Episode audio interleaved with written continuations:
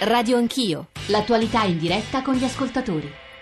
Sono le 9.32, adesso apriamo il terzo capitolo di Radio Anch'io di stamane che riguarda la ricerca di... Eh, ribattezzato Igor il Russo, ma saremo più precisi su questo, riguarda il tema della legittima difesa, riguarda il tema del populismo penale. Volevo però chiudere il secondo argomento perché poco fa eh, su Facebook è arrivato un, un post eh, che in sostanza scriveva dovete leggere lo statuto che dice chiaramente che l'ultima decisione spetta al garante del movimento, siete incommentabili. Io leggo eh, passaggi dall'ordinanza di ieri del Tribunale di Genova, il giudice dando ragione al ricorso Cassimatis versus Grillo Casaleggio scrive eh, e cito virgolettato, di complessa architettura giuridica del movimento, condizioni per la candidabilità sparse in almeno tre testi, precario equilibrio tra istanza movimentista e dirigista, per concludere che il capo politico non ha diritto di ultima parola sulle candidature in nessuno dei tre testi normativi del movimento, statuto, regolamento, codice etico, non sta scritto da nessuna parte, non a caso mi pare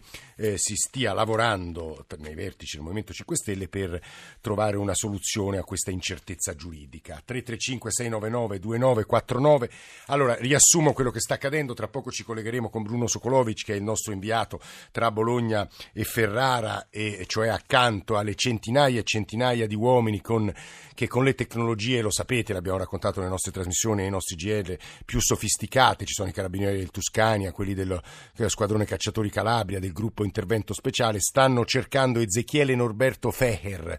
Questo sarebbe il vero nome dell'uomo che si fa chiamare Igor Baklaic, eh, sarebbe serbo e non russo e come sapete ha ucciso sabato scorso la Guardia Ecologica, avrebbe, io uso sempre condizionale peraltro, la Guardia Ecologica Valerio Verri vicino a Molinella in provincia di Ferrara e sabato 1 aprile il barista Davide Fabbri di Budrio. Eh, dopo l'uccisione del barista di Budrio si è riacceso il dibattito sulla legittima difesa, domani in commissione si discuterà delle modifiche alla normativa sulla legittima difesa e credo opportuno con Riccardo Maggi, segretario nazionale dei radicali italiani, e con Nicola Molteni, Lega Nord, primo firmatario di una proposta di legge sulla legittima difesa, partire da qui e poi analizzeremo quello che sta accadendo nelle campagne tra Ferrara e Bologna. Però il tema della legittima difesa, dicevo che eh, oggi, eh, domani se non sbaglio, in commissione si discuterà della riforma del testo che fu già modificato nel 2006 e stamane il messaggero riporta un sondaggio sugli italiani e la legittima difesa per il 70% dei nostri concittadini chi reagisce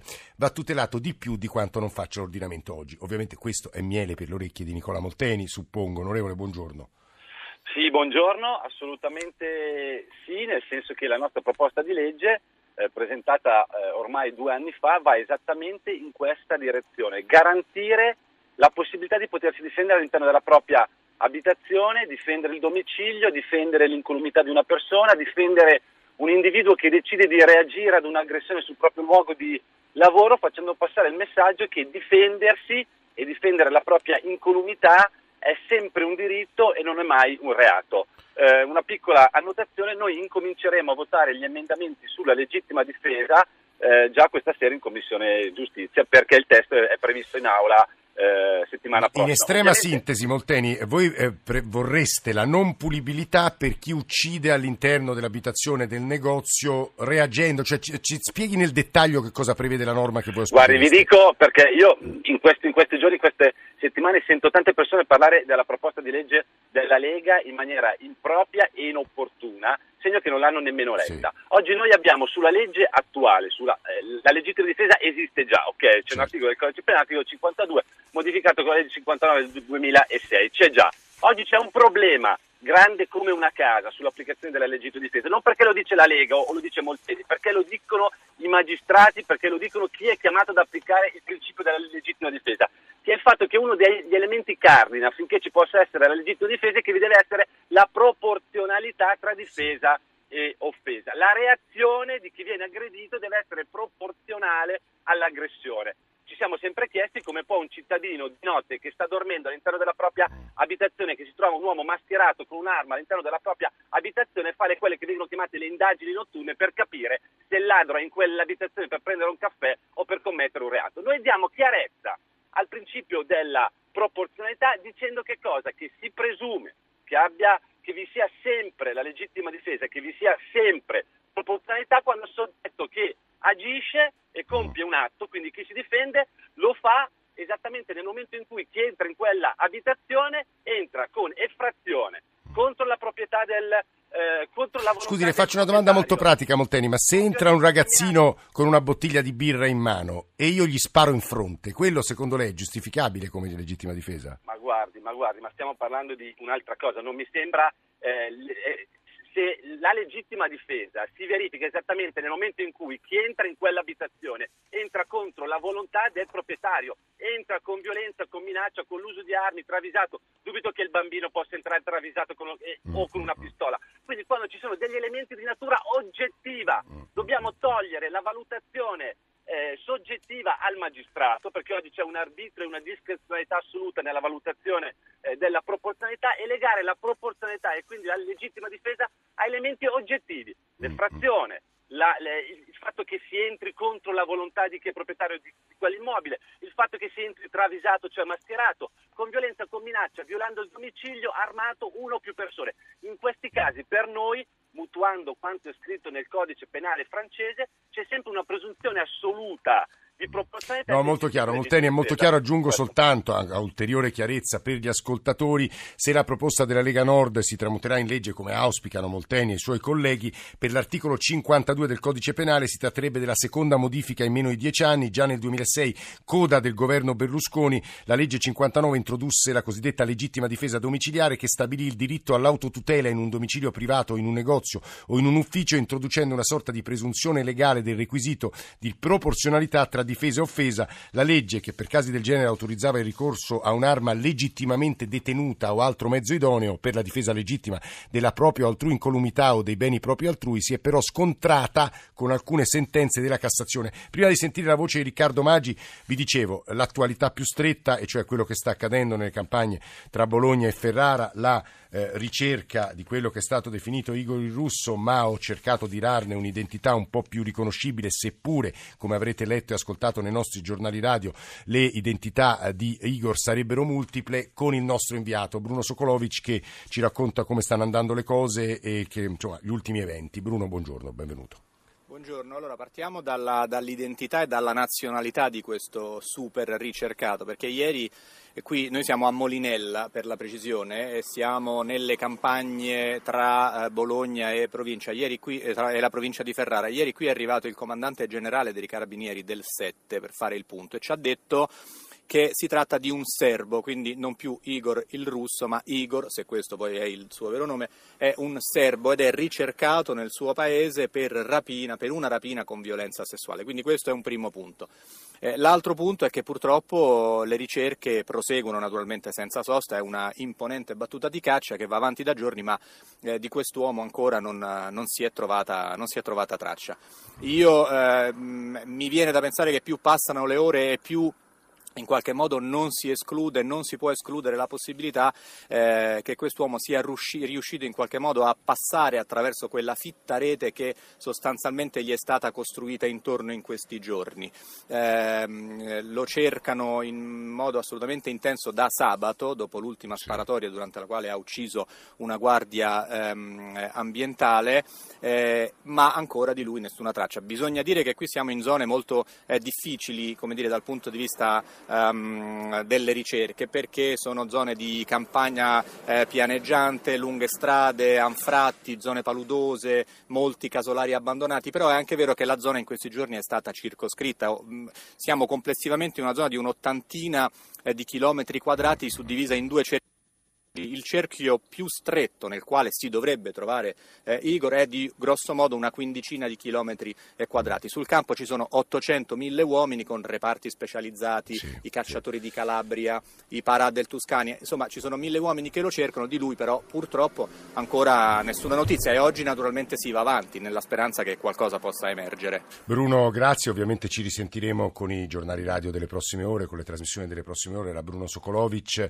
Io eh, chiedo a Riccardo Maggi di non uccidermi, è segretario nazionale radicali italiani, perché gli chiederei un altro po' di pazienza, ma spero o mi auguro eh, che alla luce delle parole di Roberto Masucci il suo, il suo intervento sarà ancora più ponderato e articolato, perché credo che forniremo anche dei numeri. Roberto Masucci è il capo di gabinetto della Questura di Roma. Eh, Masucci, buongiorno e benvenuto. Buongiorno a voi, erede ascoltatori. Vorrei che lei ci aiutasse, eh, visto che stiamo parlando, ovviamente abbiamo dato conto di come sta andando la ricerca, una delle più, da quello che leggevo stamani sui giornali, una delle più complesse cacce all'uomo mai messe in atto in Italia, però poi ci siamo spostati sul tema della legittima difesa, eh, che è un, una discussione che sempre coinvolge e i dati e le percezioni e le legittime emozioni delle persone, e però bisogna sempre fare i conti con i dati reali. Quindi le chiederei un po' di numeri sulla criminalità, sui furti e sugli omicidi, se nel nostro paese siano in calo, in ascesa, insomma, ragionare con un po' più di, di consapevolezza. Ecco, Masucci.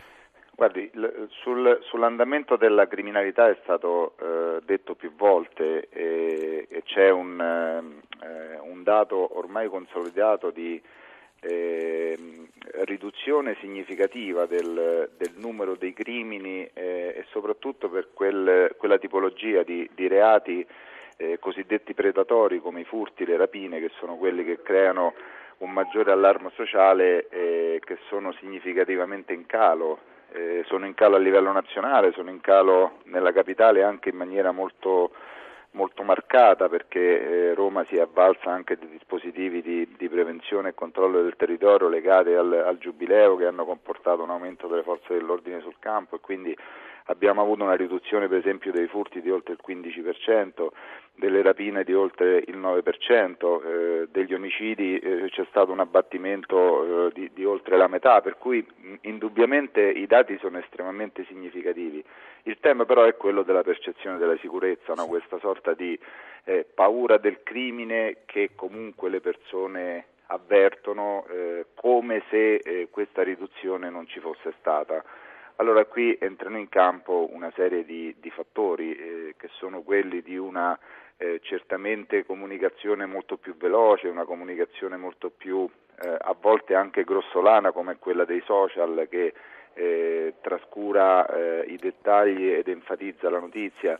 Ci sono una serie di ehm, eh, fenomenologie nuove come quella dell'immigrazione che essendo meno nota, essendo meno conosciuta, eh, causa incertezza nelle persone, quindi ci sono tutta una serie di fattori che eh, ovviamente vanno un po' eh, in direzione opposta rispetto a quello che Scusi, è invece Masucci, un dato ma, oggettivo ma è, reale. Ma è vero che gli italiani reale. starebbero chiedendo sempre più eh, il porto d'armi? Il questore di Milano sembrerebbe insomma, lo leggevo dal giornale di ieri, Marcello Cardona eh, avrebbe, riscontrerebbe un boom di richieste di porto d'armi, lui però risponderebbe nella, maggior, nella grandissima maggioranza dei casi no. Masucci. Eh, sì, noi, noi abbiamo, le, le, istruzioni che noi abbiamo nel rilascio del, dei porti d'armi sono quelle di, un, di, una valutazione molto rigorosa delle istanze perché il, l'obiettivo è quello del, del contenimento della diffusione di armi sul territorio. Devo dire che il dato nazionale non, non attesta una, un aumento del, ah. delle richieste di porti d'arma sia per uso eh, di difesa personale che per uso sportivo, di ravvolo e quant'altro, anzi mh, a livello nazionale c'è una, una riduzione ah. anche eh, abbastanza significativa. Il totale, lo leggo velocemente, passiamo da 1.309 titoli autorizzatori del 2015 a 1.063 del 2016, eh, quindi eh, c'è stata una contrazione. Anche su Roma devo dire che la, ah, ecco. il dato è sostanzialmente, eh, sostanzialmente Stabile, uguale negli anni, quindi non, non, non, registriamo come fenomenologia diffusa, poi ovviamente in alcune realtà specifiche ci può essere magari una tendenza sicuramente diversa. Devo dire che anche la cultura del rapporto con le armi degli italiani è una cultura che è improntata a estrema cautela, c'è sempre comunque questo timore reverenziale diffuso nei confronti del, dell'arma. Mi sembra una cosa sana. Che, che, esatto, che è un sentimento piuttosto sano perché avere un'arma significa saperla usare e purtroppo averla significa prendere prendere coscienza del fatto che eh, si potrebbe eh, rendere necessario utilizzarla e questo e questo francamente è un, è un dato eh, non rassicurante e estremamente pericoloso. È il capo di gabinetto della Questura di Roma, Roberto Masucci, che ha parlato e che ringraziamo molto. Riccardo Maggi, davvero le chiedo scusa per la lunga attesa, insomma alla luce delle cose che ha ascoltato penso il suo intervento possa essere, come auspicavo, più articolato. Maggi. Ma, eh, sì, grazie a voi. Intanto è davvero queste cifre de, de, de, della, Questura di Roma servono a tutti. Eh, diciamo chiaramente che avere più armi in circolazione non rende eh, qualcuno più sicuro, ma rende tutti eh, più insicuri. Eh, negli Stati Uniti si stanno chiedendo ora come porre freno all'eccesso di circolazioni di armi eh, dei privati, diciamo, no? e tra l'altro poi questo può portare anche a una sensazione di sfiducia nei confronti eh, delle forze dell'ordine che in realtà fanno il proprio lavoro e lo fanno bene, tanto è vero che i dati ci dicono che i reati, gli omicidi, ma anche eh, i furti, le rapine eh, sono in diminuzione. Allora il punto qual è? Non è inasprire continuamente eh, le leggi, tra l'altro lo avete detto nel 2006 già c'è stata eh, una modifica di quell'articolo 52. Però Molteni muoveva le obiezioni che lei ha ascoltato, Maggi, cioè la giurisprudenza è troppo ondivaga, ci sono stati troppi casi, io, eh, insomma le cose che ha ascoltato, che ha sentito. Il principio di proporzionalità nella legittima difesa è, è, è, è alla base della questione della legittima difesa altrimenti ehm, come dire, noi diamo, diamo, apriamo a scenari davvero, eh, davvero incontrollabili, ma il punto è politico. Se una politica per motivi di consenso immediato eh, si, si nutre, si alimenta e alimenta la percezione dell'insicurezza. Questo avviene eh, nonostante i dati ci dicano che la criminalità è in diminuzione da molti anni, quindi evidentemente c'è una società più sicura e c'è anche una capacità delle forze dell'ordine di, eh, di, lavorare al meglio, ma lo stesso vale per l'immigrazione. Allora non bisogna combattere eh, come dire, il, il, eh, l'immigrato, eh, l'emarginato, bisogna combattere l'irregolarità e allora qui dovremmo andare a vedere anche altri dati che ci dicono che a parità di lavoro e di situazione stabile gli immigrati non compiono più reati di quanti ne compiano gli italiani questo, questo, è l'elemento di fondo, cioè è che la politica deve ricominciare a studiare e a proporre soluzioni di governo, anziché inseguire ed alimentare le paure dei cittadini. Mm, Riccardo Maggi, è tutto sta, qui. Sta parlando, segretario nazionale radicali italiani. Prima di tornare per chiudere da Nicola Molteni, Lega Nord, volevo rivolgere a eh, Asher Colombo, eh, ordinario di sociologia all'Università di Bologna, e che ha scritto molti temi sulla percezione e sulla realtà, ma io cito in particolare fuori controllo miti e realtà dell'immigrazione in Italia. Perché? È una domanda che vorrebbe una settimana di convegno, però proviamo a riassumere in un paio di minuti, professor Colombo, perché la percezione, il, devo dire, il capo di gabinetto della Questura di Roma ha usato un'espressione, mh, mm, insomma, un, eh, un, ora non me, non me, ne voglia, però un po' approssimativa di condanna nei confronti dei social network, no? dicendo che eh, c'è anche una loro responsabilità se la nostra percezione è così lontana dal dato reale. Ma una sua riflessione su questo credo sia molto importante. Professor Colombo, benvenuto. Sì, buongiorno a tutti. Ma eh, dunque la questione dell'immigrazione è, è, complessa perché in realtà paradossalmente il rapporto, diciamo così, tra fenomeno delle migrazioni e percezione sociale della, della microcriminalità e della criminalità è un, è un, po', più complesso, nel senso che la percezione eh, del fenomeno delle migrazioni non, non, sembra tanto influenzata dall'andamento dei reati e nemmeno dall'andamento del contributo che gli immigrati danno ai reati, che tra l'altro da qualche anno è, è, stabile, cioè nel senso che l'atteggiamento della popolazione non sembra variare molto molto né in conseguenza dell'aumento delle dimensioni dell'immigrazione né anche eh, per l'arrivo dei rifugiati, voglio essere chiaro, e, e, e, nemmeno per la criminalità. Sembrano essere invece gli altri fattori che modificano o influenzano, diciamo così, gli atteggiamenti della popolazione verso l'immigrazione. Per esempio, molto di più le condizioni economiche, la percezione del peso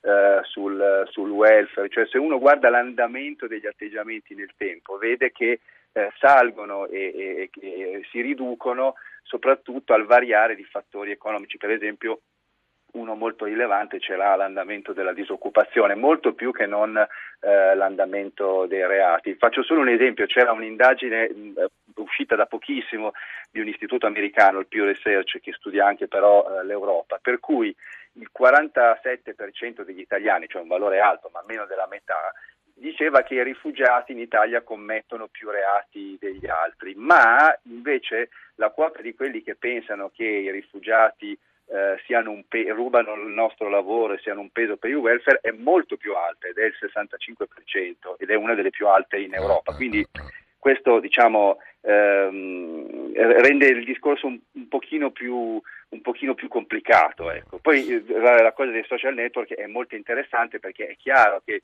dire, ci sono alcuni fatti di cronaca, alcuni reati che colpiscono molto l'opinione pubblica, quest'ultimo di Budrio è, è evidentemente tra questi, e, e che ci fanno sentire, fanno sentire, la popolazione diciamo, più insicura. E, questo poi non ha nulla a che vedere col fatto che gli omicidi sono oggi al, al, loro punto più basso nella storia sì, d'Italia. Eh, cioè devo dire che questa è una riflessione, quella del professor Colombo, di grande interesse, anche perché gli ascoltatori ora ci stanno mandando non soltanto le loro righe, diciamo così, ma anche allegando articoli che raccontano delle violenze, soprattutto nel centro-nord, con statistiche anche sugli, sugli immigrati. Io, che immagino eh, siano familiari a Nicola Molteni e Rega Nord, al quale però chiederei eh, un'ultima cosa, che è la seguente. La proposta Molteni, lei ce l'ha raccontata.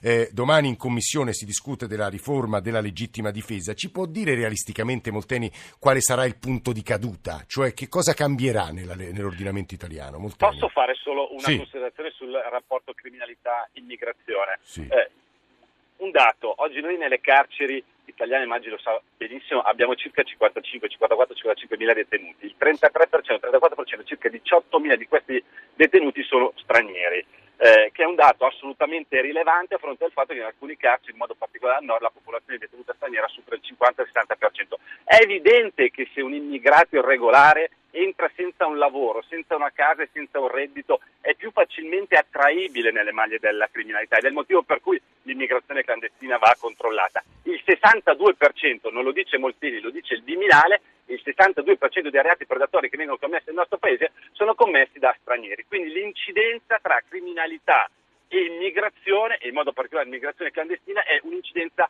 reale, non sicuramente inventata. Al punto di caduta, non lo so, eh, è, è, chiaro e ovvio che la proposta di legge di cui eh, si discuterà, che è quella del Partito Democratico, perché la nostra è stata bocciata, sì. che va a modificare l'articolo 59 eh, sull'errore, che non c'entra assolutamente nulla con la legittima difesa, è una proposta dal nostro punto di vista totalmente irricevibile. Io ho parlato di legge truffa perché non va assolutamente a spostare di un millimetro eh, il problema, non lo risolve, non consente al cittadino di poter sapere cosa può fare e cosa non può fare all'interno della propria abitazione, non cancella l'eccesso colposo di legittima difesa e non impedisce al cittadino Guardi, che si difende legittimamente di evitare magari di dover ci, risarcire i criminali. Ci torneremo anche perché Italia sotto inchiesta con Emanuela Falcetti spesso si occupa del tema della legittima difesa, quindi vi darà ulteriori approfondimenti. Abbiamo 30 secondi, Maggi stava parlando, veramente 40 secondi. Maggi, è, che voleva è dire? È incredibile sentire Molteni parlare, dire queste cose, perché noi in Italia abbiamo una legge che porta il nome del leader storico del suo movimento, oltre che di quello di Fini, la Bossi Fini sull'immigrazione, che fa sì che oggi non ci siano canali di ingresso regolari nel nostro paese,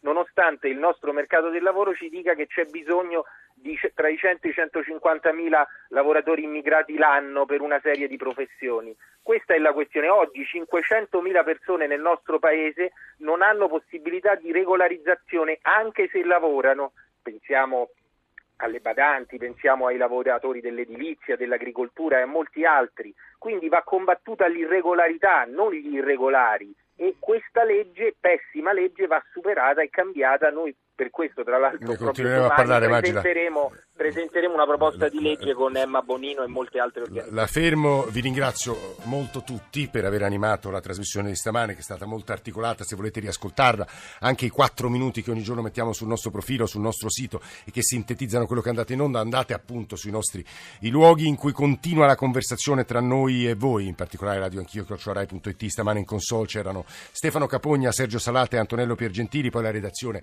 di Radio Anch'io che ogni giorno costruisce questa trasmissione, Alessandro Forlani, Nicola Amadori, Valeria Volatile, Alberto Agnello, Alessandro Bonicatti, Valentina Galli. In regia c'è Cristian Manfredi. Noi adesso diamo la linea al giornale radio per le ultime notizie. Subito dopo a Radio 1 Music Club con John Vignola e poi Laria Sottis eh, con la Radio Ne Parla. Oggi, tra l'altro, trasmetterà in diretta da Rosarno per dare conto anche del lavoro e delle condizioni lavorative, anche di sfruttamento nelle campagne calabresi. Noi ci risentiamo domattina più o meno dopo le otto e mezzo. Grazie a tutti per l'ascolto.